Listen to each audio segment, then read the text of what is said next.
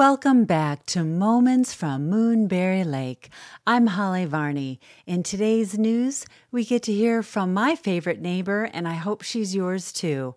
A moment with Martha. A good car ride. I was in the car with my grandson the other day, who had kindly agreed to be my chauffeur. I have no complaints about his performance other than it resembled race car driving. Are you training for NASCAR? I asked. He chuckled and thought I was kidding, of course. But as I gripped the armrest, white knuckled, and watched the speedometer climb with my blood pressure, I noticed he was keeping pace with the other cars. Everyone was speeding at the same lightning clip. A few suicidal maniacs with a death wish even zipped past us. You know, I'm not in that much of a hurry. You can slow down. Besides, I like spending as much time with you as possible, I said. My grandson smiled and eased up on the pedal by five miles per hour. I know I came off to him as an old fuddy duddy who'd probably chicken out on going on the merry-go-round, but really, where is everyone going in such a hurry? They can't all be headed to the hospital for an emergency.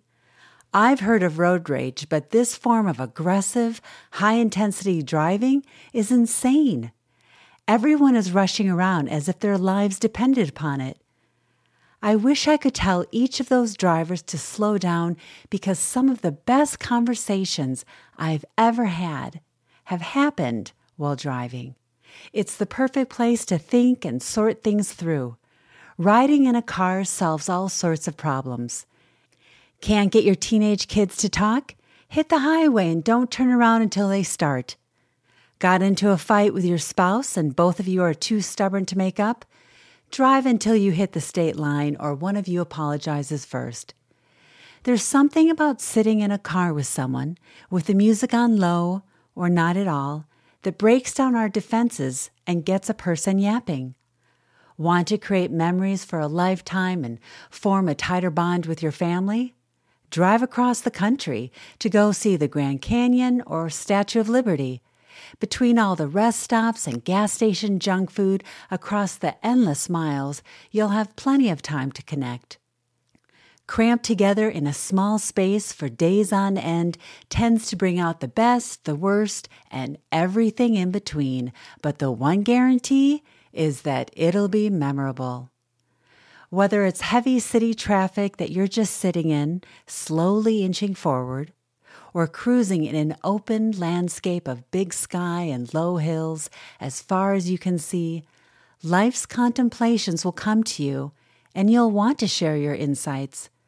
But kids today won't ever know that because they barely slow down long enough for a red light, let alone a long drive. Those priceless conversations will never happen.